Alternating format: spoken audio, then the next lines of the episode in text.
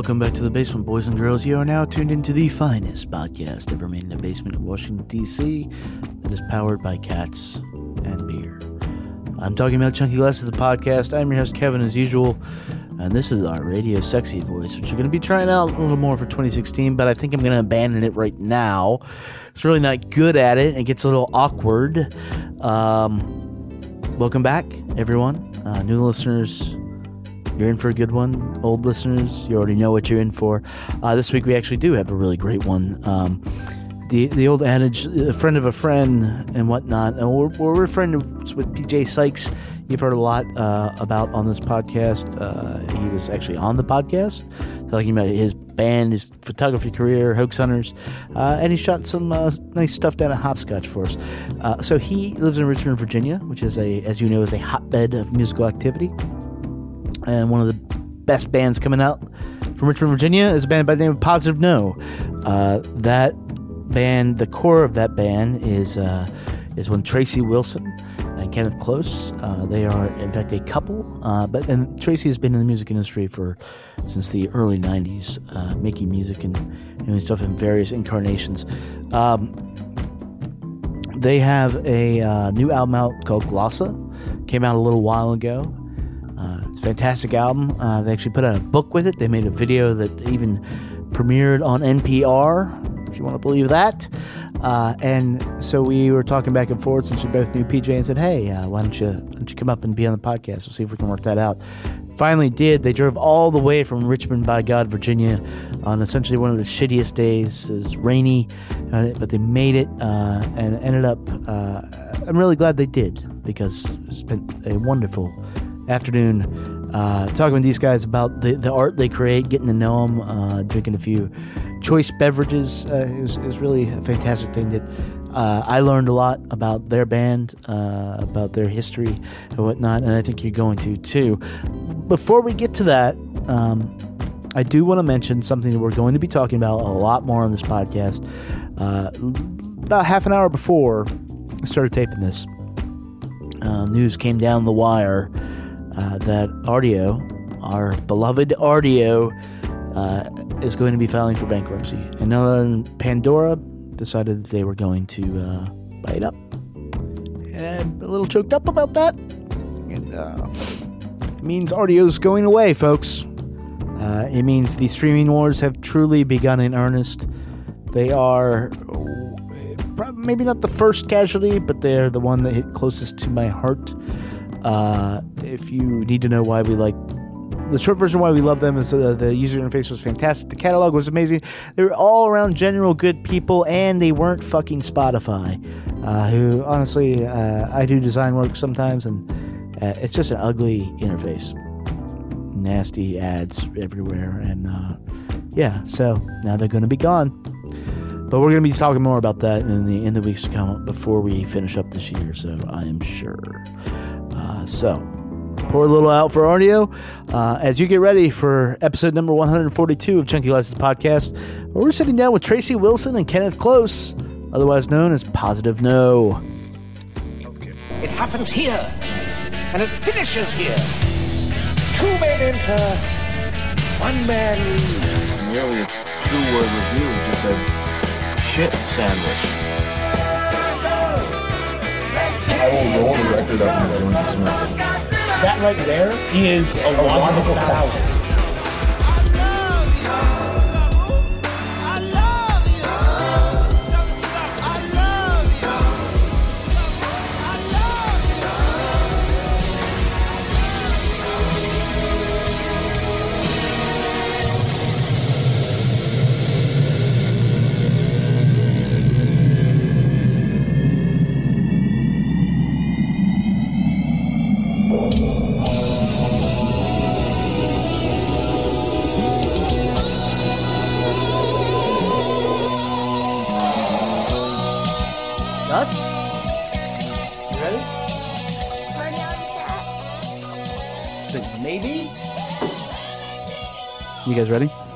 Sure. Go for it. Tracy?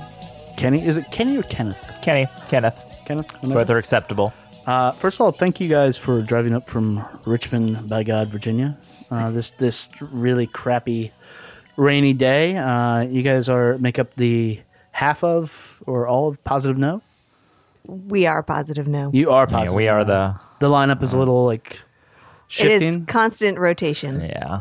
Um, it's always a revolving door, I guess. last time you were up here, uh, I was able to catch a little of your set. It was it was sort of amazing. Like I hadn't seen you guys, and when we we've talked to a bunch of Richmond artists on this podcast, and uh, almost all of them have said like, "Have you, you know, positive no." Like, do you know this guy?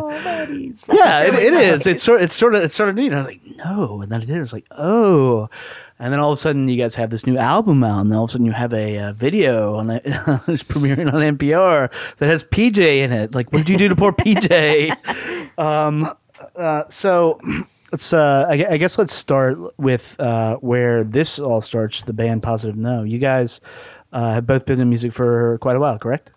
Yes. Kenny, you want to go first? Yeah. Um, on the formation of the band, I guess. Well, maybe. You can start with the band. You can start with like your formation as a musician. You can start with just birth, Gotcha. whatever you want to do. Gotcha.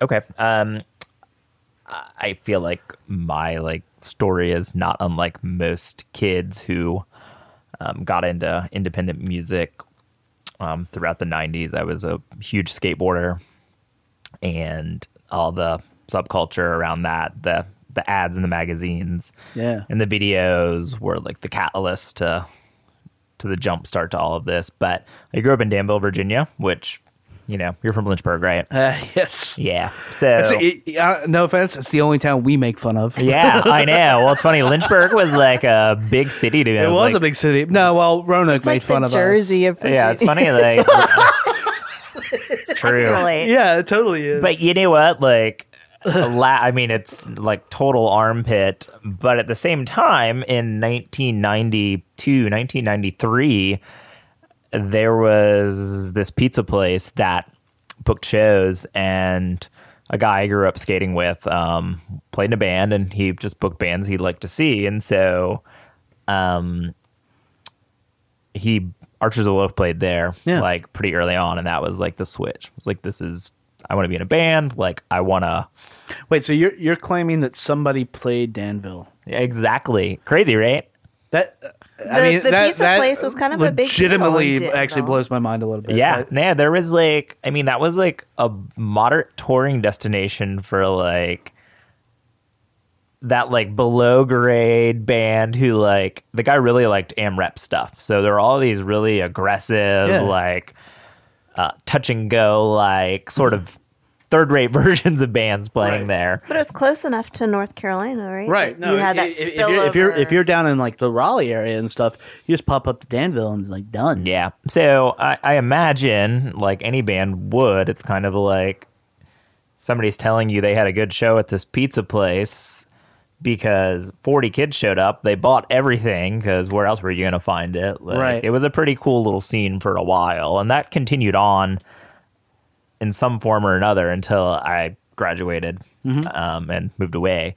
So that was, I played in bands back then. And um, I went to college at JMU in Harrisonburg and was like a radio DJ there throughout the entire time. I was a music director and still played music a little bit, um, but nothing of nothing of really note for me. I don't know. I I was never in the type of band that I wanted to be in until what we're doing right now. Really? And so- yeah, I, I always wanted to be in a band with uh, a female vocalist, and that was just not exactly an easy thing to find back then Right. who wanted to play kind of kooky, like uh, moderately aggressive, but just weirdo music. I don't know. I mean, Tracy can certainly jump in at this point and probably um, share her tales of growing up in music, but there just weren't a lot of women in music in the 90s playing in bands anyway.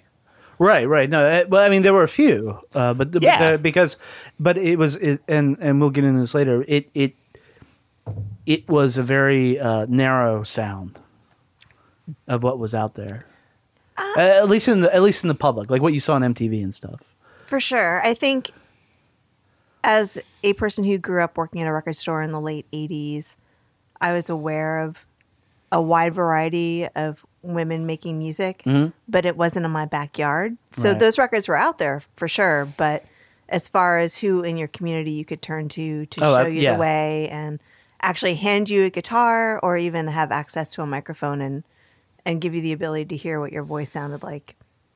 There there weren't a lot of those. Oh yeah, yeah, yeah. So On- it was uh, cool uh, to know it existed on a bigger scale. Sure. From, you know, the more Lilith Fair kind of stuff to the Riot Grrrl world and Mm-hmm. everything in between. But it was definitely well, not. and, that's actually what I meant by by narrow is that is that it was like on a larger stage they were presenting stuff out there, but on a local level, clearly not. Like that wasn't happening. So so where are you coming from here with this? It was a fall day in 1971. um, I grew up in northern New Jersey, about 30 minutes outside of New York City. And uh, I started very early on collecting records and becoming really obsessed with music in general. It, like most people, starts with top 40 radio. Then, as I was stumbling across accidentally on radio and through this one local record store, Crazy Eddie's in New Jersey, um, the guys who worked there would write on a bag bands I should check out. And so I went from the Go Go's and Pat Benatar, Laura Branigan, like that kind of top 40 to The, understanding. the underrated Laura Branigan. yeah, right. and then suddenly I knew about Siouxsie and the Banshees Right. and Depeche Mode, The Smiths, Cure, New Order. And I you know, had an allowance, and my mom would drive me to the record store, and I'd buy one record a week. So I I understood that there was a world of other kind of music, and I didn't Yeah. quite understand that that made you a different kind of person. Like top forty people were sort of the normal people, and the weirdo kids liked this other genre. Like it was just those d- dots weren't connected for me yet. But I knew I wasn't. It really appealed to me the darkness of bands like the Smiths, Absolutely. And so I, I think somewhere around maybe sixth grade, I started to pull away from wanting to be the prep school normal kid Right. and understanding the sort of like okay with weirder music there's also a fashion that goes with it and then you're naturally sort of separating yourself from the group Uh huh. so i went to a, a school with not very many kids there's only 30 kids in each Oh, wow. grade so and you know when you have 28 to 30 kids and suddenly you don't really look like any of them and you're wearing black and you know it's some it, this is like the height of john hughes films Yeah, like, yeah, I was I was gonna say yeah, The this Ducky, because we're the same age, so like, I know I am I am. Uh, the one thing I will say about that though too though is is uh, the top forty the delineation between top forty and obviously the Smiths were at the mid late end of the eighties is that there was a weird uh, a bunch of weird stuff going on in the eighties that the line wasn't so clear. Like what was on top forty was stuff like Prince, Yeah. like which now forget it. Or like, oh, it's funny. Love and Rockets was Love like, and Rockets. a really like popular band back then. Yeah. Like, could, could you imagine like that being Jane's like, Addiction out of Yeah. the Jane's gate, Addiction like and, uh, yeah. they were pretty. And these were, you know, now I guess people would probably make fun of. You have to start somewhere. So by high school, things like Jane's Addiction and the Red Hot Chili Peppers, and once I started working at a record store in Oh, the the, late '80s, uh, discovering grunge and Yeah. all the early Sub Pop releases, and I think like that sort of pathway is formed one record at a time. And Mm-hmm. if I had was handed a Mudhoney record when I was 14, I wouldn't get it. But by the time that was coming out, it made perfect sense. It was really exciting to me. Yeah. So um, I I had a pretty decent record collection by senior year in high school, and at this point, I had been in some musicals and chorus, and I I didn't have any urge to play guitar or anything. It just I knew I really liked singing a lot.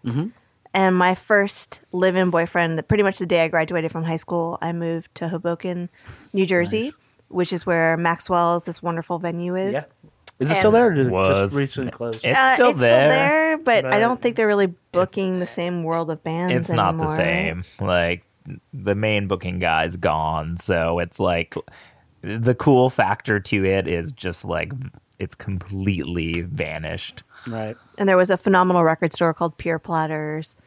And um my first live-in boyfriend played guitar and was in bands, and he was the one who handed me a guitar and showed me the basics to chords. And I was still working at this record store in New Jersey called Flipside in Pompton Lakes. And a lot of that customer base were super supportive as well. So um, one of the customers there was a guy named John Procopio. And his band member, they were in a band called Dune Buggy, was Keith Runna. and they- Doom buggy or Dune, Dune? Dune Buggy. Doom, and Doom buggy so, is something Yeah. else, but uh, Doom Buggy, however, is a pretty great name. Yes, I want to now right. redo Freebie. all of the Doom Buggy songs as Doom metal songs. Yeah. Um, they almost were like it was like a dare. Like, well, we want to do a seven inch. You should, if you're learning how to play guitar, I dare you to figure it out and and let's do a split single. yeah. And I think uh, I don't know if they'd done anything on Spin Art yet. They ended up on Spin Art shortly thereafter, and so uh, yeah, I formed a f- sort of home recording project with the guys from Doom Buggy and my boyfriend at the time, Phil, and did this really. I mean, it was more. Gosh, how would you describe Shiloh? That was the very first single I ever recorded. It's kind of like babies. A Like, little Okay. That's kind of what it reminds me of. And I definitely, I don't think I discovered the Spinanes quite yet, but I liked PJ Harvey and the Pixies and the Breeders. Um, but I mean, it's, I literally maybe been playing guitar for six months by the time I recorded this record. So it's very basic. And I recorded it in a, a studio at, I think, Ramapo College, if I remember correctly and everybody was so patient and helpful. I, I mean, it just it wouldn't have happened if I didn't have friends kind of pushing me along, saying, "No, you love music and you love singing and you can play guitar, so let's make it happen." Yeah. So uh, at this point, that would be like 90, 91. And uh, that project at the time was called Broken Mouth. Okay. I think it came from maybe a line in a Kerouac book. Can Uh, you still find any of this? Yeah, there's still. Uh, it's not very collectible or anything. It was a Doom Is Buggy is it on the Broken Mouth Spotify? split. Perhaps. Uh, I don't actually think it is. I maybe had posted it on my. Might be on a it- SoundCloud. SoundCloud of unless, it was Yeah. owned by somebody, I think it wouldn't. Like unless you put it up there. I think I've posted it on Okay. one of our. Yeah, I think it's on a My- maybe my record label, the SoundCloud little black page of cloud sorts. page. I feel like Um, so it's a very young me figuring things out, and from Broken Mouth, that sort of spiraled into helping out Dune Buggy, doing some backup vocals. I didn't do any writing. I guess I did play a little bit of guitar. I don't know if I ever ended up playing shows. I think it was just for recording.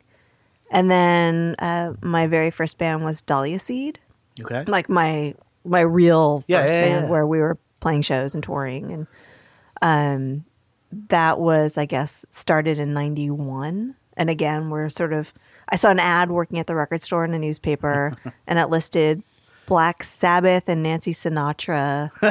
Um, I can't remember. It was like somebody from Sub Pop, like maybe Mudhoney or The Fluid, like not Nirvana yet. It was definitely like lower tier lesser known Right. Sub Pop bands. But I was like, what? These people like all this weird, They like get me. heavy and kitschy. Even if I have no idea how to be in a band, which I didn't quite yet know, I I want to know who these people are. They're you know you could look at the digits of the phone the phone number and know it was somewhere in my neighborhood. Mm-hmm. So I was like, I have to know who these people are. So even if it doesn't work out, at least I get to discover who people with similar taste in music have. And you know, when you're a senior in high school and still punk rock isn't that big, so your friendship circle is quite small. It's pretty lonely. So it turned out that these guys were a little bit older than me and maybe could buy beer when I couldn't.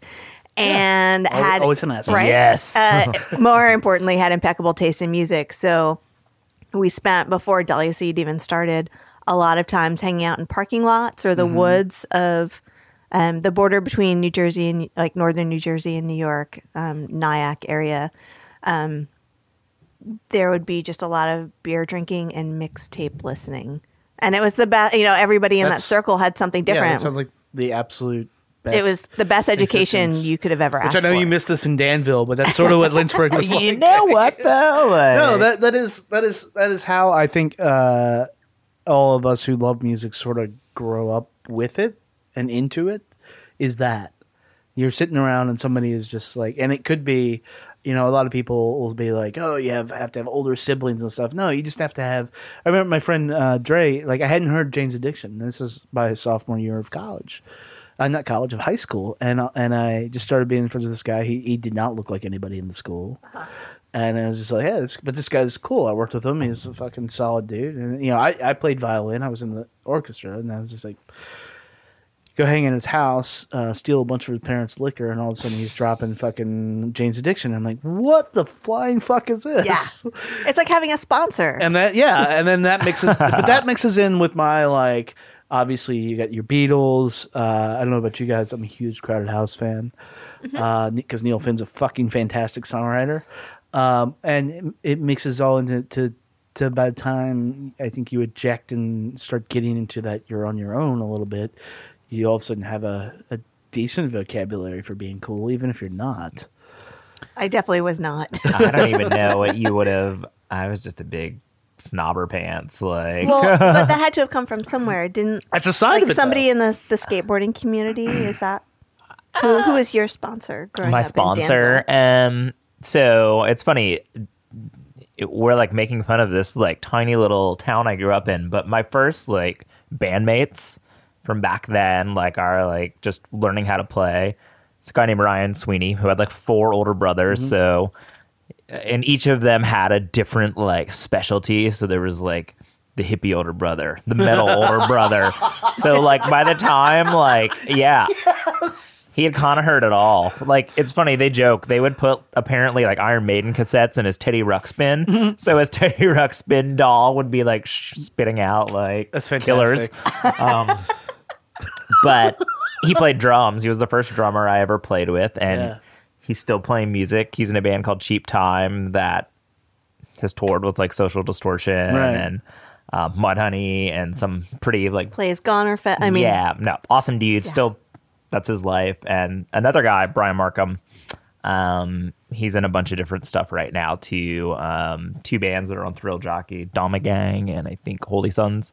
But those were like, we all kind of had different things we liked, but it was the same behaviors where you're like, we're gonna get your brothers to buy us beer. We're gonna have like two of them and just listen to cassettes of Yeah. or records or whatever of like anything we can find that's Yeah. not the utter garbage we think is on the radio right now. And mind you, I'm a touch younger, so like alternative music was like frighteningly fashionable at this point. So like bands like Nirvana and Pearl Jam are like and that very shit, radio that shit friendly. came up fast. Like it was, um, and I'm assuming just from listening to you guys that you uh, enjoy some Smashing Pumpkins.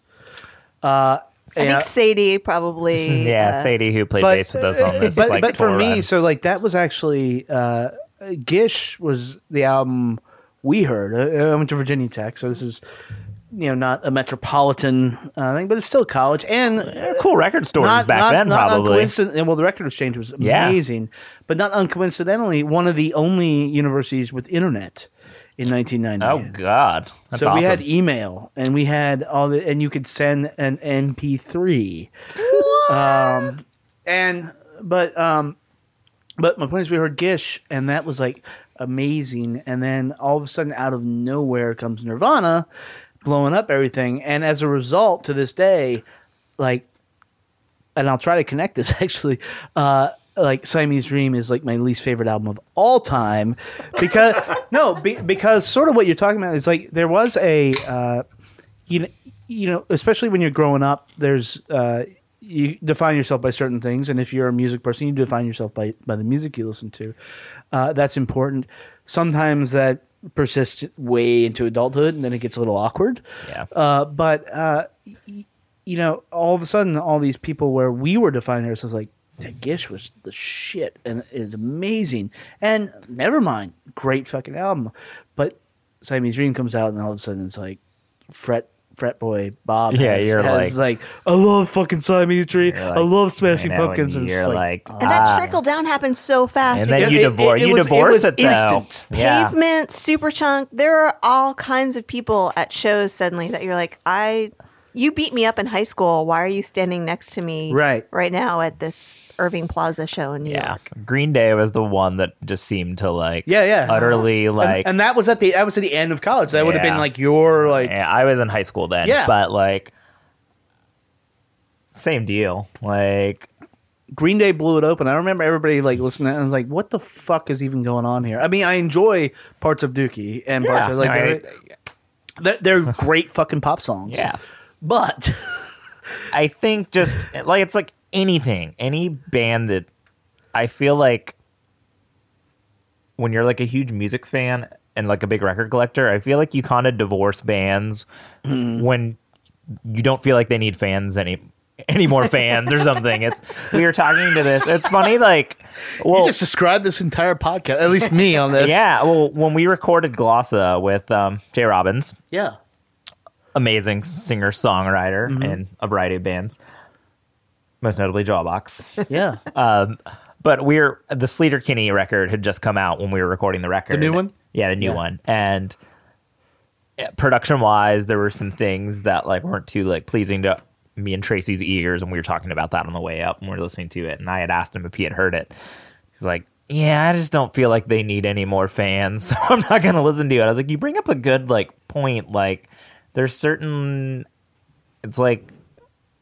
You've got a Wilco poster up. Like, Yeah. I, I followed them for a long time, and then it just became like every like normo dude you would see like and they also made, to be clear, they made two really shit albums. I mean, uh, I we surprisingly, I mean, we are talking about because we're planning our uh, best of the year podcast, and like I don't think it's going to end up in mine, but uh, the Star Wars just came out was actually a weirdly at points vital record for them, and people get lost, I think sometimes. But to your point about Yeah. like about bands not needing anymore, yeah, and, and so so you guys being in you know bands for a while now, and then your own band, do you think um, part of that could be just the band itself? Because like me, for example, I'm not a Sleater Kinney fan at all. Daria, who's walking around upstairs, huge Sleater Kinney fan.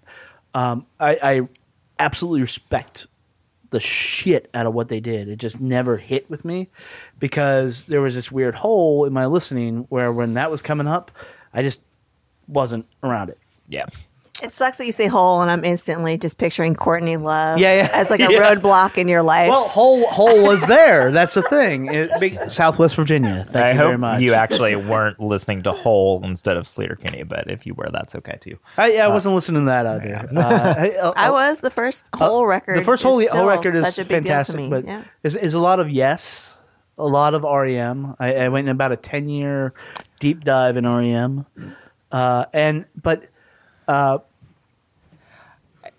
i think that's something you do though. You it's like discover a lot of things uh-huh. at just as fast as you can gobble them up. Then i think your ears kind of tire out and then you go back and kind of do do a little history lesson. Yeah, and I, I don't know that's what i did anyway. By the time i was a radio dj after like the first year or two of just like gobbling up like guitar rock had just kind of finally hit the wall and it turned into all electronic music and Yeah. just research so i need to listen to every kinks record now or i need to go back and listen to every beatles record and Right. like then you discover how great all of these things were and how they did shape all of these bands that you grew up discovering yeah, for sure. But uh, back back to the Sleater Kinney point Yes. that I was trying to make. Uh, no, I mean that's that's that sounded Yeah. bitchy. It wasn't. Um, uh, but back to that though, it's like, do you think sometimes bands are just like, well, now we have to to put out an album because I mean, uh, you guys are in a band. A band wants to make art. Hopefully, that's number one. Uh, and two, money. That that's got to be in there. And any band that says that they don't want to do that second thing, they are lying. Well, totally, especially if you are surviving off of that Absolutely. art. There are unfortunately some some things that are needed to happen to um, follow the general rules of economics, and one of them is We also- producing new media. We don't believe in Kickstarter, so Oh, oh really? no, and that's probably could be an entire podcast in Well, when we piss let's off let's not- everyone. Yeah, this is why- because, like- because this is getting into uh, something. I just came back from the uh, Future Music Coalition Oh, cool. uh, policy summit, which honestly, if you guys want to go next year, they do musician scholarships. It's twenty five bucks, uh, and I'll say right here, we'll front it. Like the society will front it. It's fucking amazing. I would It'll- love to It, sit on will that. blow Yeah. your mind. Um, but uh, it, talking about that, and and actually Merrill Garbus was out talking about uh, some fundraising stuff, some crowdsourcing stuff, and uh, Benji from Pledge Music is actually on the board for that. So, to to Kickstarter's point, what about that? If you guys, because your package for this album, Glossa, uh, which we will get to, I promise. um, package for this album, uh, it was it was an album. Uh, you made you've made two videos at this point, and more, most importantly, a book. So that you're putting that together. That's resources, and that has to be. So, what about the Kickstarter model is not appealing here? I think what is not appealing to us is budgeting to record like a an established band who actually could probably use the time in the studio wisely hmm. would have. So y- what you're getting is somebody who's never made an album before who's trying to book like 15 studio days with like Albini and like getting it mastered at God knows where. And all of a sudden, it's like they decide they need fifteen thousand dollars to make a record and put it and on there's a hotel budget attached Yeah. to that and a f- I mean every every band has done it differently and some do it tastefully some not so much uh, some actually do record a record and have the thing come out and you get the album as a thank you as part of your your pledge back or whatever Which is honestly just basically a pre-order. Yeah. Which Yeah. is yes sort of. So I think where the the frustration is is if you have a super modest budget and it's basically a pre-order, Yeah. it doesn't bug me as much. So it's like, okay, you have you have done the appropriate homework to like make this an affordable like project. Um, when it turns into just like somebody living their dream off somebody's parents' funding, because let's be real, like I, Yeah, no. I just don't see uh, it. I don't see a lot of the smaller bands who get funded these projects actually having like a thousand five hundred fans who are like dedicating to this. So I think maybe that's our Mm-hmm. so your issue. problem isn't so much with the model and like people supporting it that way. It's- It's with how people are using it. correct and I think part of it uh, the artist ego is Sure. is a, a complex layered beast and that, that is putting it mildly, I've, Tracy. I've been there. I understand Yeah. the drive to want to have a, a piece of vinyl to go with your release. You've put hard work into it. Everybody feels like what they have to say and put out into the world is special. But in the end, it's it's my dream or it's our dream. Mm-hmm. It's it's not something that's saving lives. This isn't something that's going to allow somebody who's missing a leg to be able to walk or Right.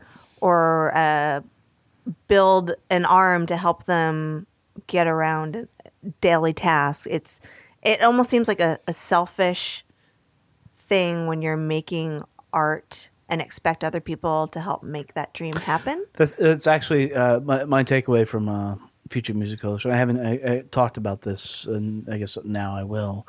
Is and it's a frustration with the industry as well, uh, and it goes for DIY because DIY has the same bullshit in it as does the, the mega people. You know, because like I've seen people who like they're like, we need twenty five thousand dollars to make a live album, and it's because I need to fly here. They're like, no, like, do you not understand how we as people, human beings, just create shit?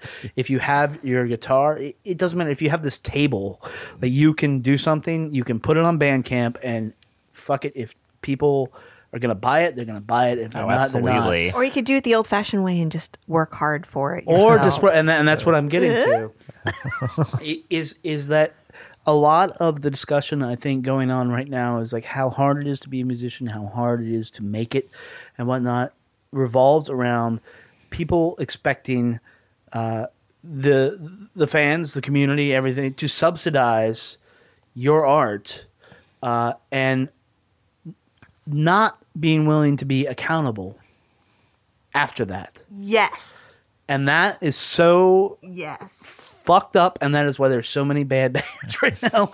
Um, because uh, really, like what you're looking at, if you're like, I, there was a panel where people were saying like, well, my my perfect time to write needs to be this, needs to be this, and it's hard, and it's like. uh, Real jobs are hard, and if you want to be talking about being a musician, it's a real job.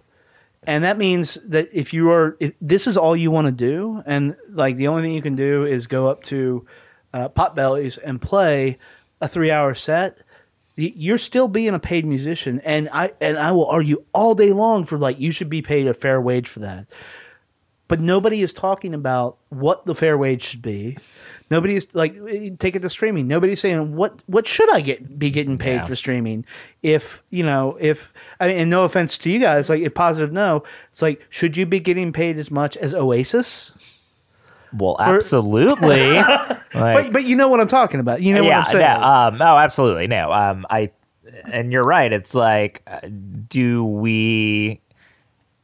Oasis has, despite their, um, I I think crotchetiness, um, they generate has- revenue. they generate revenue and have worked much harder than our band. No, I, When- I, will, you not, I, know, will like- not. I will not go with that. I, I, I think every band's experience is actually like Well, they've similar. toured the world, and like I think they have. Um, like Okay. we, you know, we operate under a model that are peop- Adults with full time jobs. people who have full time so jobs and mortgages and have a lot of responsibilities that can't Right. be like put on hold to go tour and maybe break even anymore.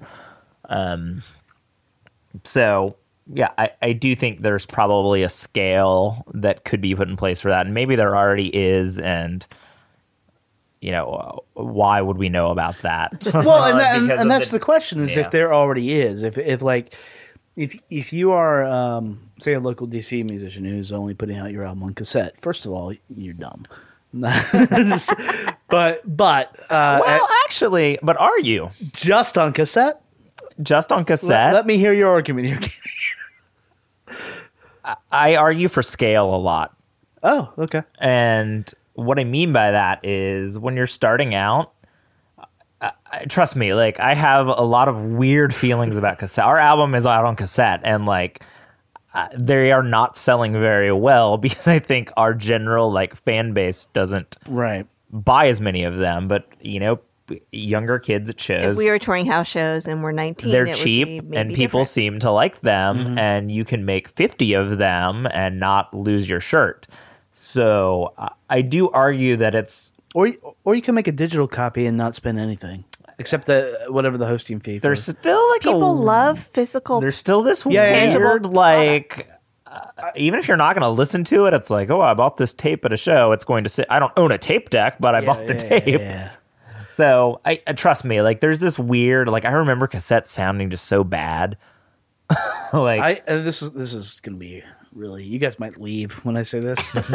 uh, I remember uh, my copy of Beverly Hills Cop Two soundtrack oh yeah when the Bob Seger song when the tape stretched and all of a sudden slowed down, and for like a week straight, I was like, "What the fuck is wrong with my radio? What the fuck is wrong with my radio?" And finally, it was like. Oh, it's a goddamn tape. I feel like we're actually going to like cheers right now, like like respect. Yeah. Beverly Hills Yeah. Cop 2. Like Yeah. why not? Yeah.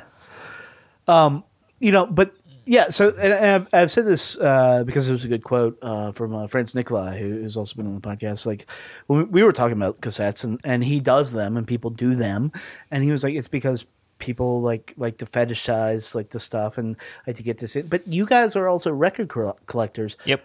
I am not. I. I have some LPs. Although whoever took my copy of uh, double LP of Yes songs, I think it might be Roadkill Go Square. But somebody please return it because that is the one that I want to listen to. But uh, what does what do those physical things like as an artist and then as a consumer like necessarily mean to you? Like when you if you get somebody's tape, like are you like whoa, or are you in that zone anymore? No, I think for me, um, I'm in my 25th year in the music industry. I've worked in music, well, record stores, Yeah. distribution, a record label. I've been in bands. So I've been on kind of all sides of it. And I think even from my youngest days, first, you know, before streaming, there was radio. So you would be hearing music for free. And then the things that really stuck in my head were the things I pursued and looked for in record stores. And I then spent my my allowance or whatever Hard earned money. my hard earned allowance on um, on vinyl, and uh, I guess actually the very first music I purchased was the Go Go's on cassette because I had a cassette Walkman. But then I think that really by the time I was in seventh or eighth grade, I was collecting records, Right. vinyl, and and just continued. To. and that was yeah and i've never looked back so if i and when i worked in distribution and got hundreds of promos every week Right, literally every right. week uh, cds were like it, uh, you know gum at a, a drugstore to me it just it was like um this little freebie item that entered my world and i consumed it for a week well not that you eat gum for a week but you know what i mean good. Everlasting gobstopper. and then I, you know, I'd, Nice. I'd be on to the next thing. But anything that really resonated with me deeply, you didn't get vinyl copies very often, so I would purchase it on record. So for me, uh, streaming, radio, or digital is the first way I, I experience a record, and if it's meaningful enough, then I would buy it on vinyl. And if it was like, uh, it's not that big of a deal, I would maybe look for a used CD. Okay. How about you, Kenny? Do you guys still do CDs? Yeah, we did. We did CDs. And, and I should go-round. clarify again. I'm coming from. I am. In in working in an industry where we produce lots of like paper and stuff, like I am one hundred percent. Physical media is is like dead in my heart Yeah. to me, uh, but like I get something like beauty pills thing on vinyl and I hear it, I'm like, what the fuck? But are you somebody that might buy a T-shirt? oh, absolutely. So there you go. I think there's something for everyone, and I don't feel like. I mean, it's been a while, so I I don't feel as if like what we're selling at shows. Like, yeah, people are definitely buying more CDs, records, whatever, 10, 15 years ago mm-hmm. and beyond. But I, I still think that maybe there's something for everyone. Even if you're selling like things that have nothing like beer, beer koozies, whatever. I, I don't know that that's our bag, but This year, we've seen a ton of bands touring with posters. Posters are good. Uh, beer, Hand beer screen koozies. Actually. Lydia Loveless had, had one of the. Uh, we've got one upstairs. uh, Drink more, love less. Yeah, I, I fantastic. recall actually like some friends of mine actually were in this joke DC band called Rattler, like hair metal, haha, whatever. But they Rad, had- rad is not a joke, sir. yeah, but uh, they're called no Rattler, the Rattler. okay. Um, but they had beer koozies, and I want a beer koozie. Like I don't care what it says on it. I just so it was just one of those things. It was like whatever. I mean, if that's what you want to do, it it does fill the gas tank. yeah, yeah. So, I mean, how would you guys suggest? Like, uh, I guess a lot of what we're talking about right now is is ha- people like you and people in, in need. You need support. You need to be supported. You need to be making money for your art in certain ways. Like how, what is the best way? To say somebody like me comes to the show and like, fuck you, I don't want your vinyl, I don't want this. uh, But you pay to get in. Hopefully, Is that is that is that enough? I, I- Sometimes. It can be, yeah. I think so. Here's maybe where and screw the Fugazi five dollar door. It is not 1991 Whoa, anymore. you're- so the ethos associated you, to you the just got a DIY podcast scene, band in DC, though. I'm with you. yeah, it's like it's it's it's not 1991 anymore. We we don't have to accept five dollars as a, the the right door price anymore. well, it's al- it's also there's a uh, uh, especially in in that scene, and in any, but uh, more in hardcore. Now, do you guys know like uh, Jason Steed? Tink. I don't. Yeah, yeah, yeah, totally. Yeah, you know Tink. Uh, he's a really good friend of mine, and, and, and I love you, Tink. But I mean, I'm going to say this: like, he is the he is the uh, epitome of the the hardcore person. There's a dogmaticism that is, and Ian MacKaye has uh, like that. It's just like this, this, this, this, this, and there's nothing outside of it. And it's like, no, no. And I and I know Tink is actually he's got a kid now, and he's, he's changed. He's got a great band now. Gray is a Yeah. real color. It's not just black and white. Right, right, exactly. And and but and those ticket prices, I think, result from that. It's weird in DC right now. We have a joke, and uh, you'll see me tweet something out. Like, for fuck's sake, can you just not talk about Fugazi for a week, DC media? like, Yeah. it's like the Uh, only thing everybody's that- over it. everything that happened. I don't think people are over it. I think it's like you can go back and discover their albums the same way you do the Beatles, the same way you do the Go Go's, if you want the same, you know. But, but Does it have to be our yardstick for everything? I think so. Let's Well, not only that, it's not. but had like had Dischord and the bands on it, and had they not had the level of success they had that afforded them the right to be able to do that, would that have still been the case? Maybe, maybe not. I don't know. Have you seen Salad Days? Yeah, Okay. Uh, I'll tell you what I thought, and then you guys can tell me what you thought. Uh, I thought it was weird that Scott put himself in the movie, first of all, but I also thought I thought that if you're from a writer's standpoint, y- a documentary has a thesis, and and the general thesis I got from that, and I could be off base, is that this is the only place that anything like this ever happened. And at the end of it, I felt like I was like, fuck, I gave you money for this because that is so damaging to the arts because this happens every, this every single Every fucking community. scene in the world this happens.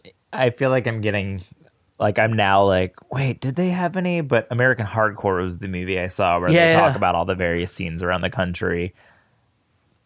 Yeah, I don't know. I didn't feel particularly I felt like it, it was dedicated to the DC scene. It was. I, Dischord, I the didn't movie. feel like it was saying that it was the only thing that existed, but for this particular filmmaker, it It was. it was the most important thing to them, okay. which I respect. I mean, we all have the scene that we grew up in, and and in turn, it's very precious to us. Yeah, yeah, yeah. and it just happens that this particular scene is romanticized all over the world. Is It's- it though? It is. Yeah. It's it's I, I I don't know anymore. crazy to meet people Uh, uh, from Italy, Germany, Spain, France who can who know the words to Rites of Spring records but Mm. don't necessarily know how to speak English. It is a a big deal. and Rites of Spring played like 12 shows. It Yeah, was like it- a, a pretty low In number. context of, of Right. how long they were a band and how much material they put out and how often they toured, it's mind blowing that that still resonates and carries the weight that it does. Yeah. What a fluke. A remarkable fluke. It, it is a remarkable fluke. How do, how do you guys get in on that? What the fluke of how well they're let- doing. Let's say let's look. Let's say ten years from now, I'm I'm going to come make a documentary about Richmond, about what the fuck happened in Richmond after I left. Because I've said this often, like y- y'all just weren't doing, not you guys, but it wasn't getting together, and all of a sudden it's like, what? yeah. it got I feel like together. it- yeah. Yeah. Well, when you said in the beginning of the podcast that you've had a lot of Richmond people and they've mentioned positive no, Yeah, I think we are very fortunate to be a part of a, a Richmond music boom. Mm-hmm. And we could name 30, 50 bands that we love and are really excited to see. Um, there just happens to be a, a really supportive community right now. yeah. If, and if you send me a list of those bands in Richmond, uh, I will put them in the show notes. Okay. E- every single fucking one. yeah. No, that would be I think, yeah, awesome. we We can have certainly put together a list So of many bands we love. people we want to champion, and then And it's people all we genres, want to. too. I'm just kidding. like, and then there's these people. Um, uh, yeah, no, there's well, there's definitely that moment where I'm, I lived in Richmond, then I lived in DC, then I moved back, and the first time around, people were not at shows. Things Right. weren't coming to town. It was just not a cool music scene at all, and not what I had remembered it being in the '90s when hardcore was king and Avail was king, and Avail was king. Ed, Ed Trask was everywhere. Yeah. And, uh, and and now to be clear though, like, and I wasn't. I, I I'm friends with Tank and so like I I, I actually went to one of uh, my war shows, and they just looked at me like, who, and even then was like, who's the old dude there?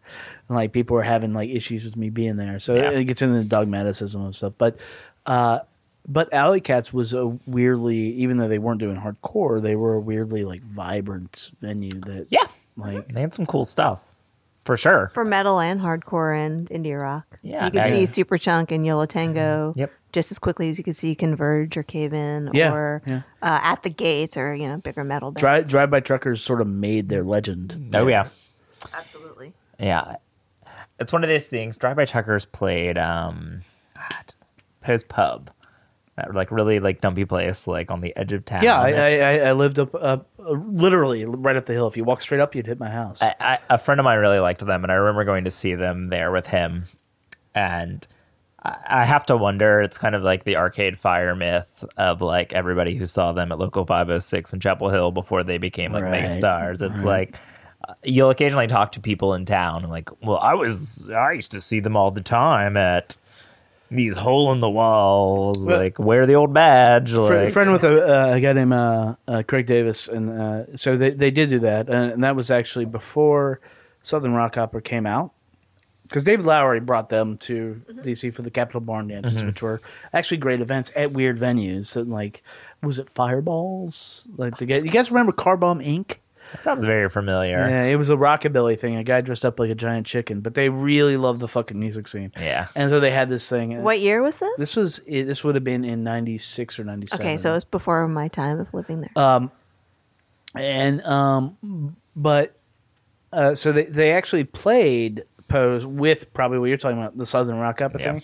Patterson Hood came back and played uh, a solo gig around Thanksgiving, night before their first night at uh, 930 Club, and then from that point on, they were like huge. We Yep. we distribute that thing because uh, there were people in the room shouting, and there was maybe a hundred of us or so, and feeding him whiskey and feeding him all this, and it was just, and it was the drunkest, best like ever. Yeah.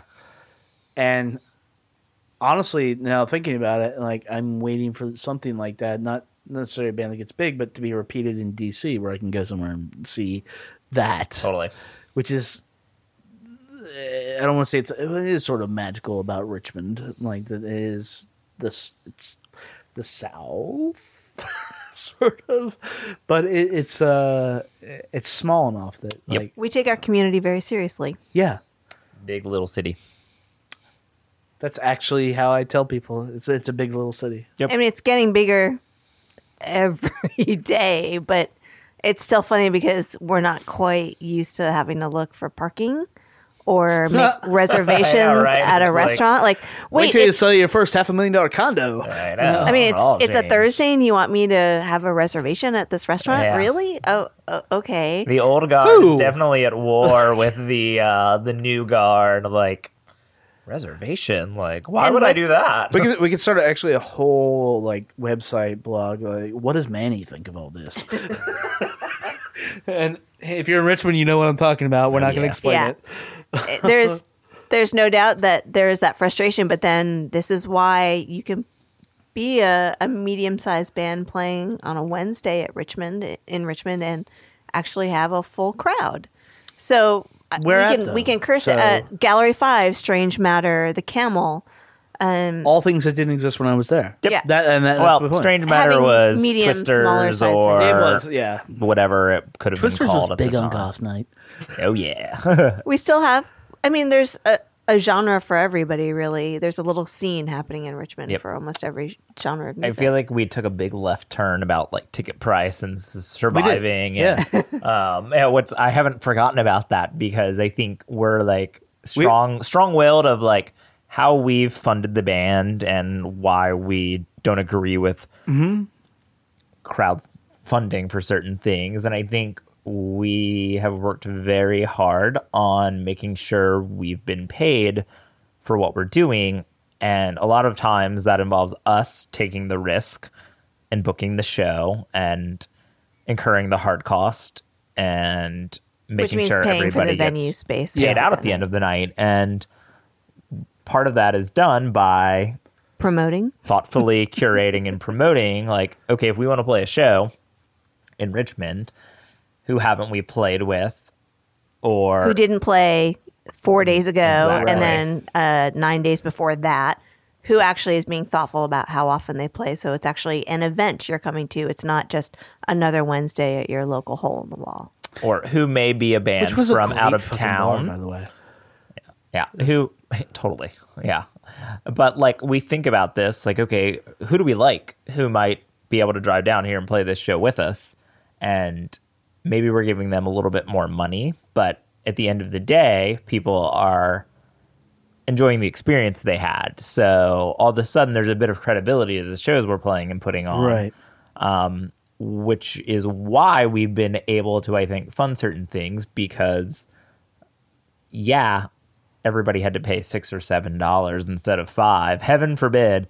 But the band who may have traveled has gotten their gas covered plus the the whatever the cut may be, and we're still walking out with a hundred plus dollars. Maybe we sold some things. So from there, when you start doing that once a month or and traveling a little bit to all of a sudden that starts to add up and your recording costs are covered or pressing your record is covered or making Right. your cassette or whatever. And But so we're also reasonable people. We will sleep on a floor. We know Right. that we can make a record in three to five days in a studio, and we can mix in maybe two days. So it, it's just being reasonable about where you're at. Like, Well, and- sure, my and- ego and- says I deserve this ridiculous thing, but it's like if if you're not able to tour the country. Do you really need six different T-shirt designs and six different formats and do you really release? need to try to tour the country? So, so Exactly. So, so first, the first thing I want to clarify. So, are you guys more uh, concerned with the art you put out, or more making a living off this? I mean, uh, this is completely artistic satisfaction. this is about for whatever reason having the the misfortune of being hardwired to have to create things. To do, yeah, and it's not always just music. We're both creative people. I, I really love writing. Kenny is a, a great graphic designer and artist. So we're always doing 10 different things just to keep our, our minds excited yeah. Um, but I think we're also realistic and and know like okay, we we aren't in a position where we have a band that is big enough that could warrant a 6 week or a 3 month tour anywhere. So setting the goals around that reasonability of okay, so okay, we'll do a CD. We won't even press vinyl this time because it, it, we really didn't sell enough the first time around. We learned some good lessons with our first EP. So you, you set those those goals around what you're capable of and what, in my mind, we not deserve. I- I'm not I arti- articulating this quite as well. No, I as I'd Tracy, to. these these sound like adult thoughts. Which is, Exactly. which is this is Yeah. this is this, this is very not rock and roll. It's very not So, rock and roll. I, am It's gonna have to ask you guys to step We're away the from most the mics. painfully I thought- rational it's human moderately beings fugazi like thinking. No, Let's it's- it's base not. like this on um uh, the need. Well, like I said, it's all about scale and the need. And when we negative fun, who put out like the gloss and CDs and Thanks, cassettes, Chris. thank you, was gonna do vinyl, and we started talking through it, and I think as like the pricing was coming in and we figured out how many copies we could do or like minimum pressing and what it was going to cost and like what we would have gotten as a product for that money i don't know. It was just kind of like yeah could we sell this amount? I don't know. Had we not done- done a book or cds maybe we would have like hit the mark necessary to break even but like Right. the version of the lp that was going to come out was not how i think a consumer uh, the- just the quality wasn't there. When you're doing like these weird like covers that aren't full sleeves and like I don't know the quality of the vinyl is kind of whatever and it's a mixed bag of colors uh, it just felt wrong and I- a I'll go on the disservice to everyone saying, Fuck colored vinyl. Like, yeah it's like, whatever Make it sound good or don't. Yeah, Just like, fuck off. what difference does it make i Um, mean occasionally i'm like ooh this green's cool but i can't find the groove so actually i hate this green Yeah. Yeah. Um, so yeah, it was that was the catalyst to the book though. Was okay, what can we do to make Man, this? you you uh, like uh, Miss Siobhan and you Murray. I don't know if you can know those guys. You should because they're Whom? really- uh, Chris and Aaron, who are in Miss Siobhan and you They are uh, No, I don't think we know. uh, country and yeah. I'll say this, Chris, because you'll get pissed off. Country and western. Chris is like he just got mad and he, He didn't did know his why. beard just like yeah, curled up. Like, why am I so mad Uh, right now? but yeah, that that is that is exactly the way uh, they sort of think about things. But uh, but but yeah, let's talk about the book. Like, let's so what? So some couples uh, go on vacation, and uh, so it, we should probably explain the the backstory that uh, two members of Positive No, being myself and Kenny, are a couple. We've been together for almost seven years now. Our band has been active for f- almost four of those Something years. like that. So um, we we make some hard decisions, and we love making music together. And it's like, well, we could go on a vacation this year, or we could take this money that we have earned as a band and combine that with the money we would take for a vacation of some sort. And let's let's record. And then let's make this special book because we've always talked about wanting to do an art project where it was my poems with graphic design. It's like oh wait lyrics are kind of that. We we can finally do this and have an excuse to put this pet project out into the world. And rather than saying hey we have this thing as a couple that we'd really like to do you should fund it for us we we put on our, our big boy and girl pants on and we funded it ourselves.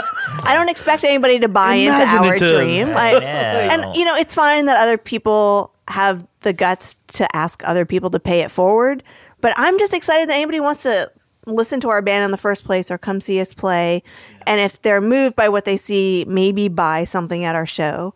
But we we've invested i mean i have nothing to my name. I have a record collection and i have the things that we've accomplished as a band. That is where my money and my soul has been put towards.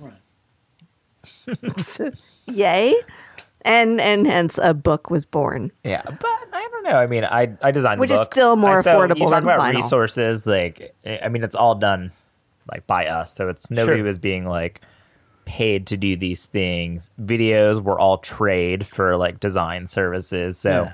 it's a very fortunate position to be able to do those things because not every band has that.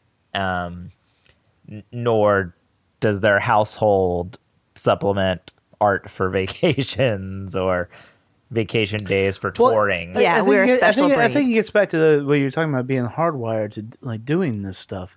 Like if you want to create, you can't like. Uh, I, I am remarkably like a failure at creating stuff. I do this like you guys, and and I- and I will take this opportunity again to thank you guys for driving up. Like Yeah, we were man. talking about this, and we were Thank just you like so much for we were having talking us. with Daria, and it's like you know, there was like, well, it's weekend, we're doing this, and like, but fuck, they want to drive up. Like, they're my people. Like that. That is like that. They, uh, you guys, like, This you- is our you- life. Yeah, you live and breathe this stuff, and Yep. and and that is so uh, important. You sort of have to do that. I think you just should do that. Like even if your even if your life is doing that is like ham. Like, Well, I like- think we're also we're not. I mean, yes, we're band people, but we're super music fans, right. And I, I think for me, that almost comes first. Like if I had to describe who I am, I would say fan before Yeah. band Yeah. member. Yeah, I got all political on the internet yesterday and like talked about not calling myself a Good luck with that, musician. bro. well, it was more about like not like uh, I don't like the word musician is really weird to me because by people who like you're actually an accountant who plays bars on every seventh Saturday. right, right, So right, right. you are a hobbyist of the guitar to me you are not a Ouch. musician yeah and that's just, but that's just how i feel like i think i see people who are super talented and just they're musical geniuses and they live and breathe it and whatnot and i don't know i don't personally feel that way about myself while some others may disagree with me or whatever i mean i feel the same way about artists like I work in advertising. You know, I I hold You down you a own at the Martin Agency, are you? I do work at the Martin Agency. no shit. I know shit. I know. Tell them, tell them to go fuck themselves for not hiring me a long Yeah, time. I will. ago. All right, I'll tell- you. I'll- I- I know you won't. No, I, I didn't, might. I didn't get hired there either, so that makes two of um, us. I have a very like complicated relationship with uh with what I do from day to day, um, just because uh, I think advertising's. I don't know. advertising, advertising's a weird thing, and it's It's a it's very it's, it's, a very, uh, and I think it gets into like how, uh, which which, which we're gonna steer this back to the book because I really do want to know like more about this. Uh, it, you know what people want from your art, what people want your art to be, uh, what you want personally your art to be, uh, and then, And when you do a Kickstarter, there is an expectation for you to deliver something specific. So when you don't have other people paying forward for your art, you don't have to deliver something that's on anyone's expectation, Right. but your own. So this also goes back to us being control freaks. And as someone who owns the record label, who own, who puts out some of what we do, Yeah. And as somebody who can create all the visuals for the band, we get to control how and what we do. Yeah.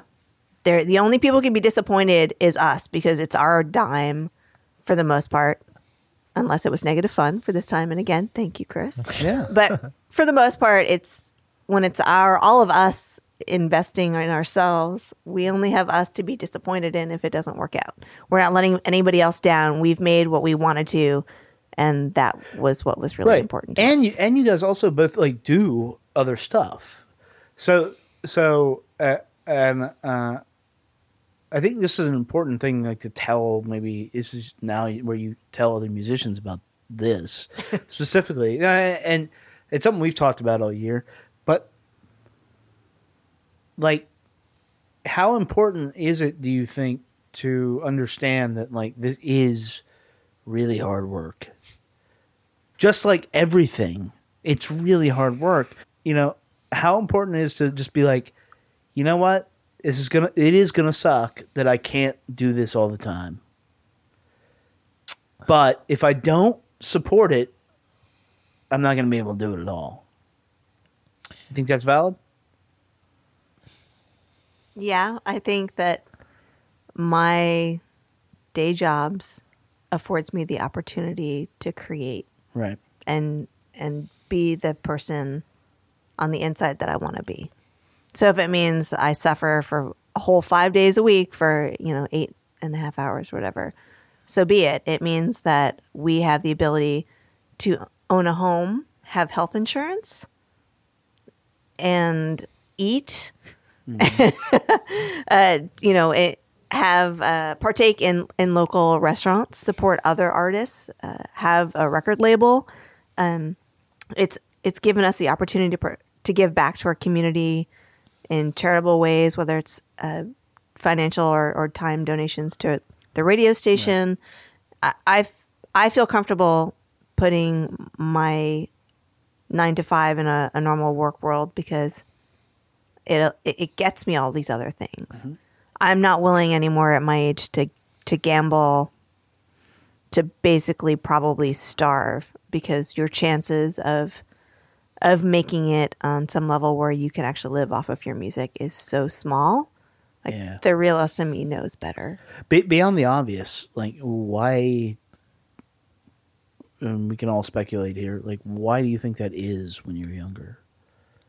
I just don't know any different. You're like your hopes and dreams have not been crushed by the realities of situations yet. And I also think when you're young and you aren't familiar with the concept of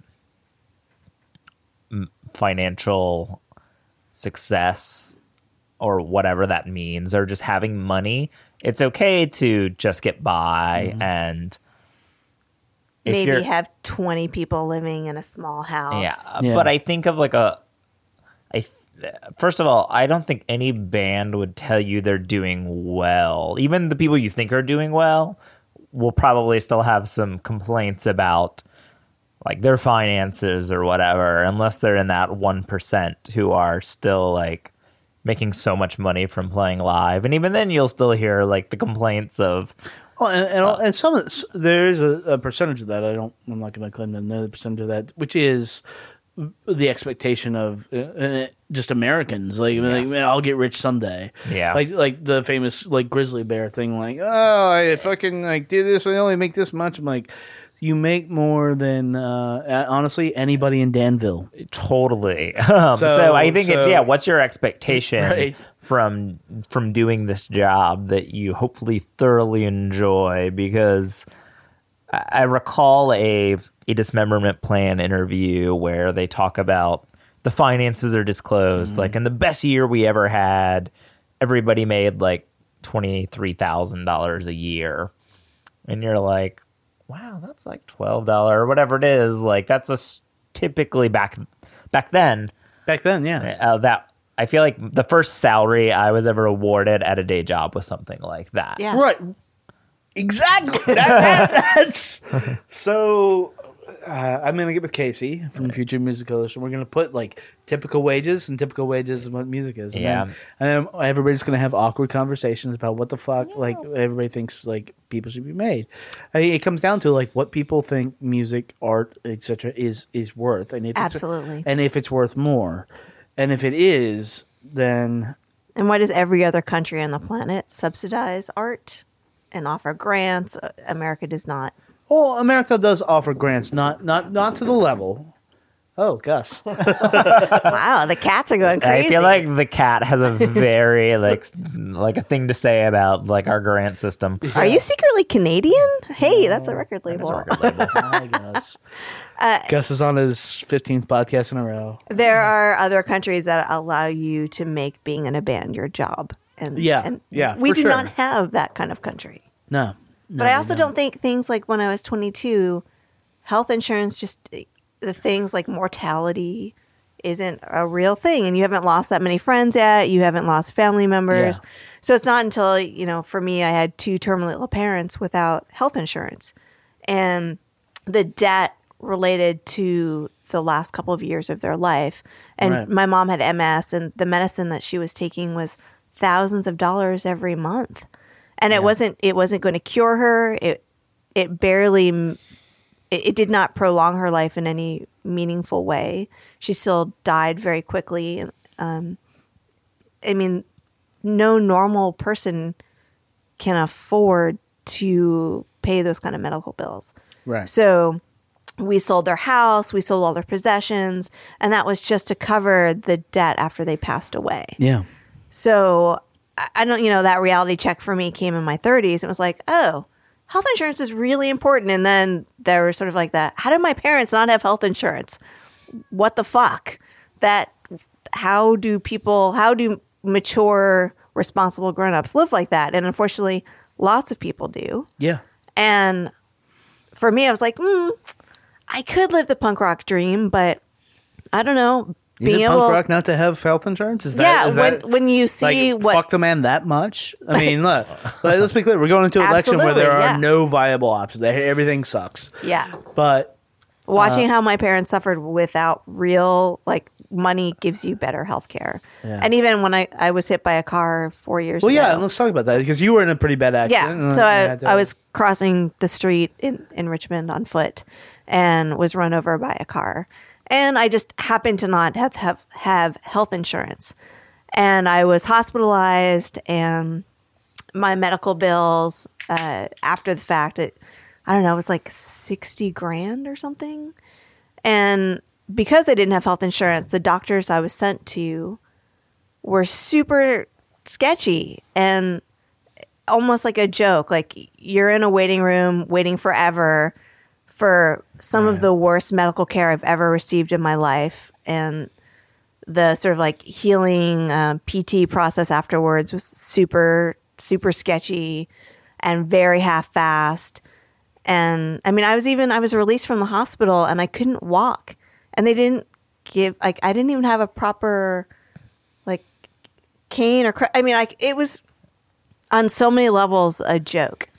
And I think about how different that experience would have been, especially because I suffered a, a major brain injury. right. Um, Not being able to see the best doctors and have consistent follow up care.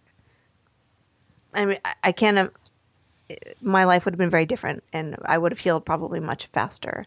I mean, it's four years later, and I'm I'm just now being able to do the things that I used to do. Right. And I'll, my brain will never quite be the same. My vocabulary is very limited compared to what it used to be. And my writing is uh, not quite as articulate. I, I really struggle consistently to find words. But um, I don't, you know, money wouldn't bring my brain back. But I think I would have been able to more quickly arrive at how, what my health situation was than sort of this great mystery of sitting around in terrible waiting rooms to meet doctors who didn't really want to talk to me. Yeah. I mean, the whole situation was awful.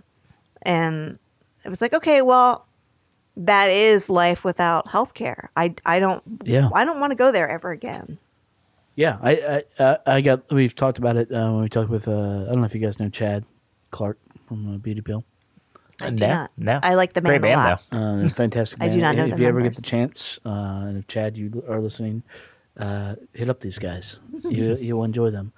Um, you know, he had a well publicized thing, and then we talked about it on this. Like, um, I actually did have health insurance when I got in that situation, and it was um, it was still very uh, jarring how you, you get into the system like that, and all of a sudden you're just almost like a piece of meat Oh yeah. moving through. Changed my perspective though on a lot sure. of things. Did you have a legal situation as well? I did not.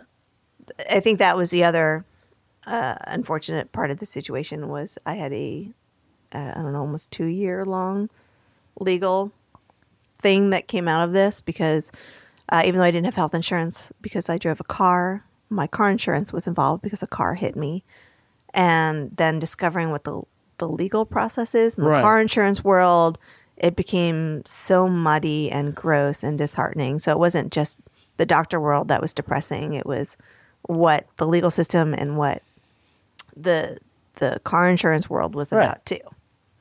But so, how much of that went into Glossa? This is I th- There's, There's there- in, interesting- in- think- in listening today, there's there's more than a few mentions of cars. Um, I think via Florum is where my healing process was beginning because um, I again part of my brain injury is not being able to take certain frequencies. So um, Really?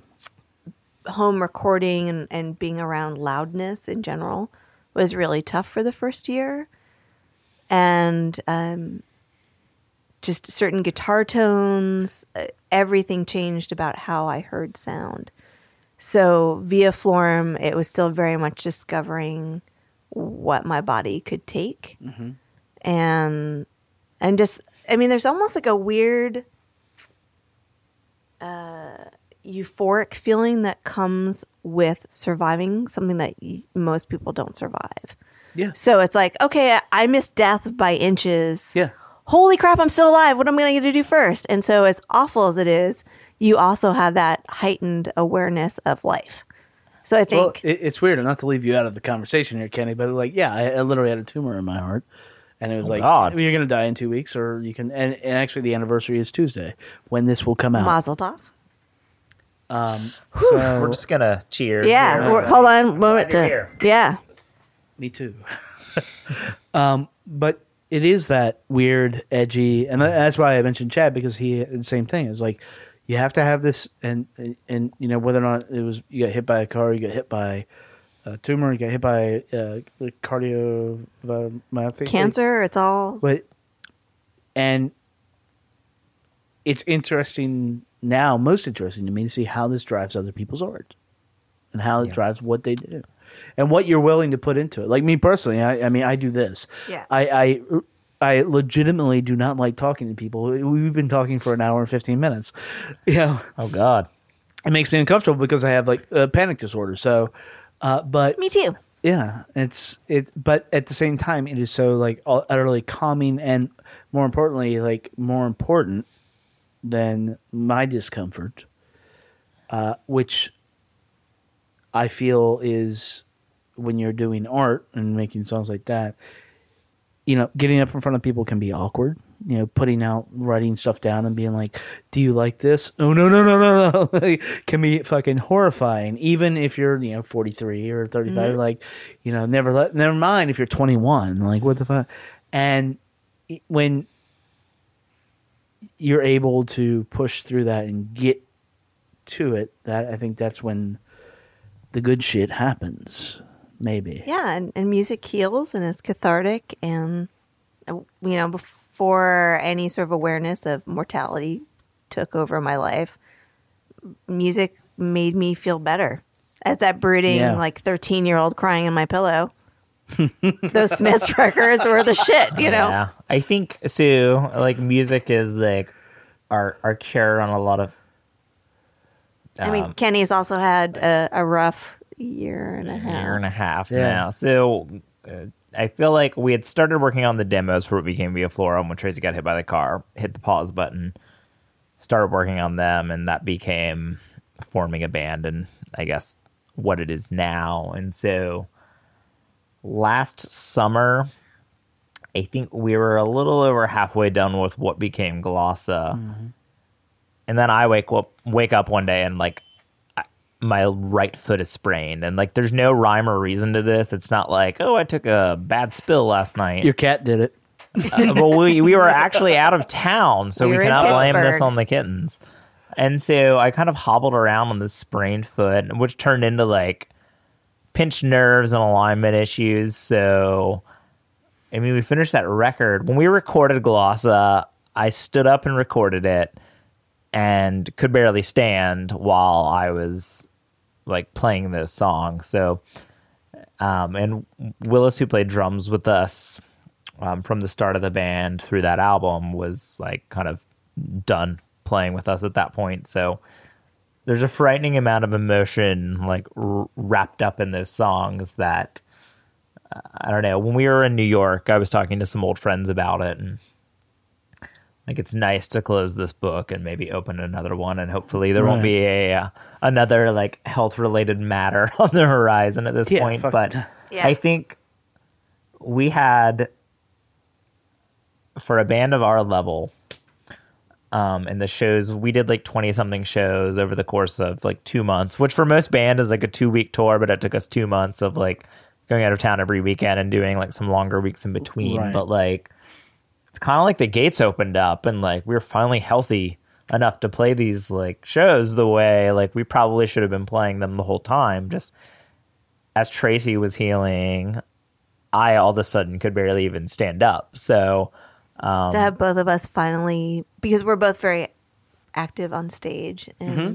our we have very physical performances and I think for a stretch neither one of us could deliver that to 100% so to finally this fall and in the summer be in a place where both of us could give 110% Yeah, when, when I saw you guys, deal. when you guys, saw you guys at um, Bathtub Republic, like it, what, what was amazing is like you get the emotion, you get that release of emotion on the record uh, from not not.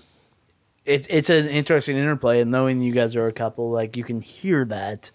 Uh, but seeing you specifically, Tracy, like the, the delivery of the vocals, there's just a little more live and it's just like it, it it grounds it and it makes it like so fucking human and so fuck and it's just like god damn like, this is fucking powerful. And, and, you know i was standing in the back next to a few people and they're like whoa.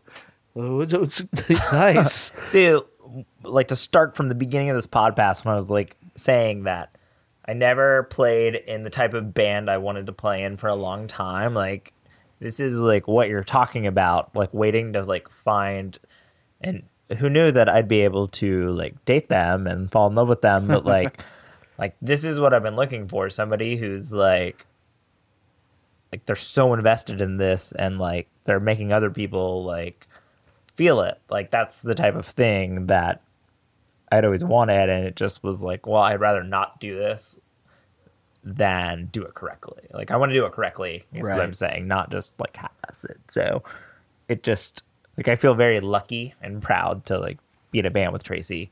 Um, oh, schmoopy very snoopy, but I don't know. Like, I've never played music where people are coming up after a show, and this is like not to be like a back patter, but like, and they're telling her these things that like most people don't get to hear now, especially because there's Yeah. a bara like, like that's the best thing I've seen all year or whatever. guys Like, cut it out I know, but like it's true. Like I think about how many last night, um, a, a younger kid. I I played with another band last night for like a one off, and one of the other bands was asking me while we were on tour if there were You harlot I know. Yeah, he has so much. Such a cute little guy with so much heart and so so many dreams to get crushed. But he asked me while we were touring. He was like, "Were there any bands you were like super stoked on?" I was like, "You know, there's nobody who you wouldn't already expect who are like moderately established bands that mm-hmm. we saw who we're excited about." and that's a fucking bummer. But at the same time, it's like we're older, our ears are a little more numb to certain things. Just kind of sucks, but I guess it's kind of telling of like what's going on right now too. Is there's just so much music. There, there's there's so much music, but but also I think and I think it does come with age. There comes, a point where uh, um, you just do your thing, man, and Yeah. and and you become less of a. Uh, you know, I, I will toot my own horn. I, I'm pretty good at shooting like live shit. I've shot a live shit, a lot of live shit. Yeah. Got shut down for two shows this week, and I'm like, yeah, that's really the only thing I ever want to do because it, it all blends into the same, and it gets into. And so now for me, it's moving on to like stuff like this, and moving on to doing other stuff. And you, um, but you know, um, you know when you hit it, and you know when you land it, and uh, and I, I you know, I, I, think you guys landed it on Glossa. I think the whole package and that, and I think Thanks. I think you guys uh, need to come back because we didn't really talk about a lot of I know, I know. I feel like We- we just like what do talked. we edit out of this podcast to talk about our record? yeah, no, no, no. But um, but uh, let's plug some shit right now. Let's go. What do you guys want to plug here? So on September 18th, we put out a new record called Glossa. Yes. and it's on cassette CD and in book form with a it's 28 pages full color. Each song was given the treatment where the lyrics were given its own book cover. And Kenny designed the the what would be in theory a book cover for that song. And the bookmark is a digital download it is also on places like Spotify if you just want to stream Audio. Um, we are audio users. yes ah, We have uh, Via Florum, which was our debut EP. We had a singles club single on Negative Fun. Um, I think that's all of our our physical. yeah, that is all the product, right? positive no pluggage. I guess we could Yeah. plug other things too if we Shows wanted. coming up. Well, you No. can plug. No, you can plug whatever you want. What, whatever the fuck you guys Yeah, want. yeah, no shows. I we like we blasted through the fall tour. Yeah. Our bass player Sadie just joins Shearwater. Saw that. Um, she well for touring sake, so she's touring the world. I world. like your band better. Me too. Good for Sadie, but Sorry, she. They are so lucky to have her. Yeah. Uh, so she is touring the world come, I think, February, which is just such an amazing score for her. It's just, I'm so excited for her to do, have her have the opportunity to do what she's always wanted to do, which is to make music her Right. full time thing. And she gets to see the world, and people really love Shearwater. So all of these things are great. They have a new record coming out on Sub Pop. Um, I have a, a small record label called Little Black Cloud. Um, we've put out some of the the our stuff, um, my solo thing, which is called Ring Finger. Um, now that I'm currently unemployed, I'm going to try to do some more Ring Finger stuff, which is always a collaboration with a variety of people. you got a couple blogs, right? I do. I have Lightning Squirrel, where I'm add a girl. I'm that too. Uh, so Lightning's Girl is where I've been writing a memoir of just what it's like to be a record collecting female. Yeah. And not just record collecting, but insane music fanatic and how that comes to be. And because of the, the scene, I grew up very near New York City, um, some really unique opportunities um, introduced themselves to me through the late 80s and early 90s. So I've been writing a series of short stories about that there. And then I recently started At a Girl, which is just a blog spot. And that's um, a posted day about a different woman in the music industry. Right now, it's mostly just different bands that feature a, a woman, or maybe it's an all girl band. And then um, I'll be slowly introducing interviews with women in the music industry or fellow DJs because I, I know growing up in the music industry, there were not as many women in bands, but there were definitely not very many women in distribution, running l- record labels, um, creating magazines. There were some photographers, but it was still mainly a male dominated world. So there are lots of ways to be involved in music and not be in a band. And I'd like to sort of highlight some of the women I've known and know and give them an opportunity to talk about how they got into it and maybe seem make it less scary and intimidating for others who'd like to get involved but don't know how. Uh, so that is a relatively new project. Uh, what else do we do? I think that's that's the main thing. Um, we are big supporters of our local radio station WRIR. I did a show there for five or six years on and off. Um, I, I think that's probably the the bulk of of our world. Kenny does a lot of great graphic design stuff for posters. Mainly, it's been us, but occasionally he'll do art stuff for other bands and, Well, and local venues. I will. Uh, I will be hitting you guys up for all the links. Yes, yes, yes. Yes. Uh, What's your favorite? uh What's your favorite record right now? Be like, Who me or yeah. Oh, but I guess both of you. Yeah, I'm gonna ask some questions. Oh man. Tables have turned. Oh, uh, yeah, no, hour man. two. You Well, checked we- in. All right. Well, when we talk about plug, you know what? As Is as this fa- what's called a split single? uh, maybe as, as fans first i feel Yeah. like it's important to share the love of like what do you think is fucking cool as shit and other people should hear that way they can take their boombox into the woods and drink beer or their phone damn. whatever Yeah, Kevin, you go first. no, No, no, you you Tracy. should. No, you All right, first. all right. Uh, and actually, this is weird because this might end up on my top ten. Uh, there, there was a band. Uh, they were in Raleigh. Actually, I think they're in Nashville now. I have to check. They're a bunch of kids, brothers, called the Sweets. Uh, they approached us. It was the most ridiculous PR email. It wasn't a PR email because it was from them, but uh, they said we our, our goal is to make the most music ever in this year. I think it was 2014. And they did. They put out like 14 fucking albums and they were no. So so what uh and Do they have jobs? That's impressive. well, they're kids. So I think they're like 22. They could be wrong. Like so Jay, Jay, so if their I'm wrong, parents have jobs or there could be like college they, they moved out. They scholarships. moved Okay, out. they- they- moved all out. right. So, so uh, and um, this was uh, this will mirror discussion that Daria and I had earlier. Is they just put up an album after all these names and and all the album covers, by the way, were like bur- burlesque photos, or you know, I mean, they knew their market, and Yeah. and and, uh, and they put out an album uh, self-titled called The Sweets. That we're going to be playing not on this one, but another uh, uh, episode of the podcast, uh, a track off that, and God damn if it isn't. And part of this is just because I've seen them develop. But the uh, but putting out fourteen albums in, in quotes like you I, you could see them trying this, trying this, trying this, trying this, and it was so fearless that they just fucking put it out.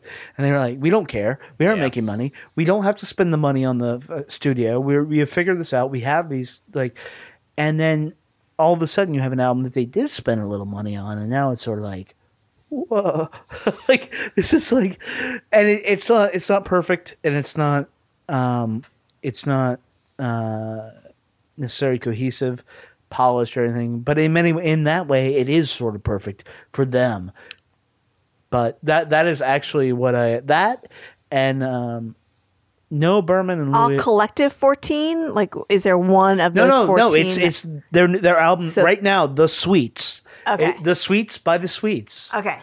And Noah Berman and Louis Weeks uh, just put on an album. Louis Weeks put out a fantastic album called Haha. If you haven't heard, if you guys haven't heard him, you need to check him out. But this is like '80s sci-fi soundtrack. If you've seen the mer- movie uh, Miracle Mile, like it just it's Tangerine Dream. Like it's Oh, just- yes. and and I literally have listened to that on repeat like for hours. It's about like 35, 30, uh, uh, something long, and I just keep listening to it. So, Tracy, hell yeah Gosh, what would be my favorite? Um, and I keep because of my brain injury, I'm not great at recall. So I have a a Yeah. Spotify playlist, and every time I really like a record, I just put it in this folder called 2015 favorites. And it may not necessarily make it to my top 10. So there's probably like I don't know 30 some records there, but I feel like Trash Kit's probably the record I listen to the Trash Kit? most. Yes, and they share one member to shopping. Is that right? Yeah, there's, there's this whole so we're on like UK like We are UK obsessive sort Yeah. of like mode. Anglophiles. So there's like this this weird family tree of bands that are just all I think rising to the top for us. So She said Trash Kit.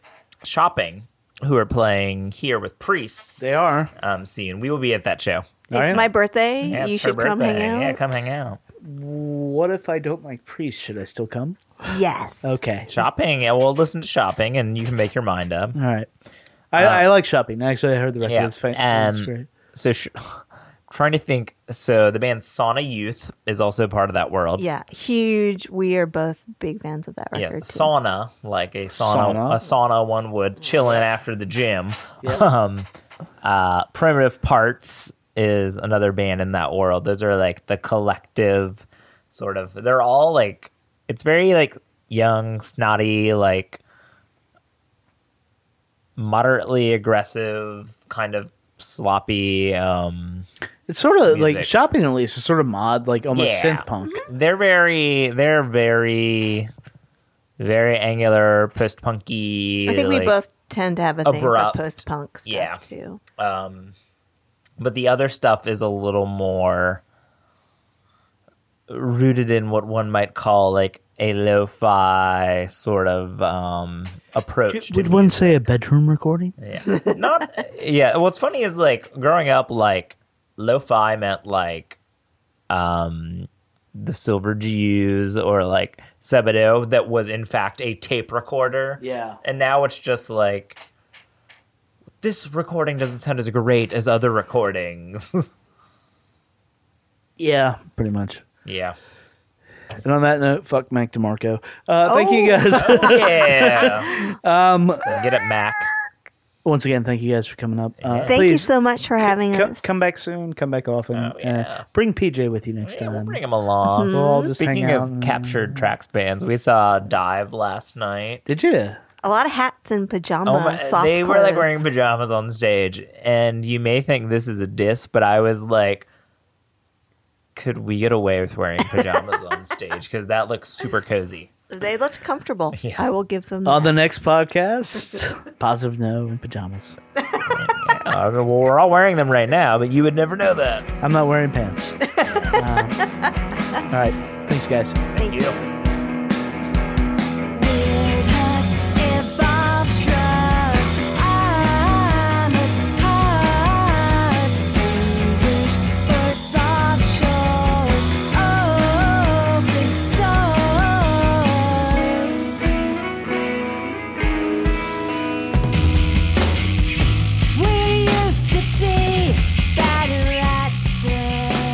believe I promised a super awesome discussion with some super awesome people up front, and I believe I delivered. Uh, that was Tracy and Kenneth, uh, two astounding people to get to know, uh, hanging out in, in our basement. They are positive no. I hope you enjoyed that. Uh, I know we did. Had a few, had a few beverages, some fine uh, Lickinghole Creek, I believe was the name of the brewery. Uh, coming up from Richmond, they brought up some beers uh, there. Uh, thanks again to them for coming up. Um, it was it was just a, a great way to spend a nice little Saturday afternoon, uh, getting to know some new friends, and uh, hopefully uh, they'll be back soon. I think I think you heard it at the end. We could have gone another hour. We started veering off into other stuff, and that's always fun when you do that. But uh, you know, I don't know if we want to do a decalogue here of, of podcasts where you're tuned in for 20 hours. Although maybe if you want to do that, uh, we'll run a contest or something. Who knows? Uh, thanks again for them coming up. Uh, all the links are going to be in the show notes, so you can find out everything you need to know about Positive No, everything you need to know about Tracy's record label, Little Black Cloud. Uh, her, their new album Glossa, which I'm not sure if the book is still available, but if it is, uh, get it or get it, get their music however you can get it uh, to bring it into your life. It will make your life better. Uh, if they come to your town, see them live. I saw them at Bathtub Republic, and they were amazing. Um, and uh, you know, go up and say hi to them because, like I said, they're super nice people.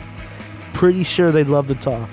Uh, also, coincidentally, this is coming out on Tuesday. It's Tracy's birthday, so uh, you know if you listen to this and you talk to her that night, say happy birthday. I'm saying happy birthday now. Uh, yeah, so there you go. At the end of every podcast, we try to play a song. And sometimes that song is a local act. Sometimes it's just a, a song that uh, I think you should hear. Uh, like last week, I believe we did one by the Sweets, which you heard us talk about just a few minutes ago. Um, this week, uh, I decided to ask Tracy. I said, "Hey, why don't you pick a song?" So she did. So uh, the song we're going to play for you right now is a band by the name of Dynamic Truths. The name of the song is "You Take It All." It is actually out on her label, Little Black Cloud, uh, from Richmond, Virginia, and it sounds exactly like Richmond, Virginia in the best way. So here you go, Dynamic Truths. You take it all.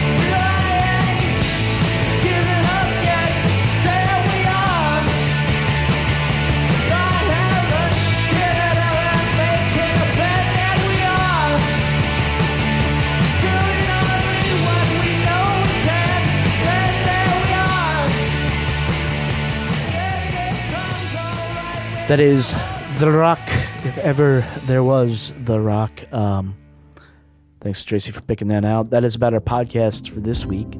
Uh, we are racing towards the end of the year, uh, and the weeks coming up. Uh, we only have a few left, actually, but we got some really good ones uh, next week. We're going to be hearing from one Phil Cook, his album Southland Mission. Uh, you can go back a few episodes uh, where to listen to us get drunk and and just effuse uh, or praise all over that album. Uh, so he's going to be stopping by uh, to talk about that uh, and, and, sort of a, a, career in music. Looking forward to that. Taping actually that tomorrow or today if you're listening to it on Tuesday. Uh, he's in town with Hiss Golden Messenger, so go see them t- tonight at Rock and Roll Hotel. Time is weird with podcasts. Um, and then the next week after that, we're going to be talking to Nick Sanborn again be good to catch up with him. He's got a new album, a solo album out outside of uh, Sylvan Esso called Made of Oak. Uh, so that's going to be coming out. Uh, we're going to be doing a John Williams podcast to get in on all the Star Wars hype. Also because we're giant nerds, and I uh, and I love John Williams. Let's do does Paul, and there's a lot of people because uh, he, he makes some damn fine soundtracks. And then after that, we are at the best of. So we're going to do a best of the year, uh, best of DC. It's gonna be awesome. Then we're gonna take a break. Uh, hopefully, you'll stick with us through all of this and then into the new year. Uh, if you like what you're hearing, please subscribe to us on iTunes. Uh, you can actually, uh, you know, share your feels with us. Uh, it, you know, you can just email me if, if you want to share that. Uh, you can text if you want. Uh, I, you know, I'm a sensitive guy. I, I like little little e hugs and whatnot. Uh, but if you want to do it more commercially, uh, you can write us a review. You can uh, give us stars in the iTunes store. I guess that's how they do it. Uh, if you want to write like a 5,000 word review of our podcast, I will buy you two tickets to whatever show you want to go to. That's out there now. Uh, secret though, because you have to listen to the podcast to get to this to figure that out. Um, but uh, if that happens one day, uh, you'll be going to the show. But neither here nor there. You can download us on your choice of podcatchers. Downcast is a good one. I, I use the iTunes one myself. Um, and uh, you can listen to us on Stitcher. We are everywhere. We are, you know, the podcast that supports the 23rd most influential music blog in the world. And uh, and man, this is a fun fucking thing to do. And I'm so glad this podcast that, right here that you just listened to is out because it's great. So that's it. That's our podcast. We will talk to you in a few short days. Uh, as always, be good to your ears, but be very, very good to your people. Uh, we'll talk to you soon.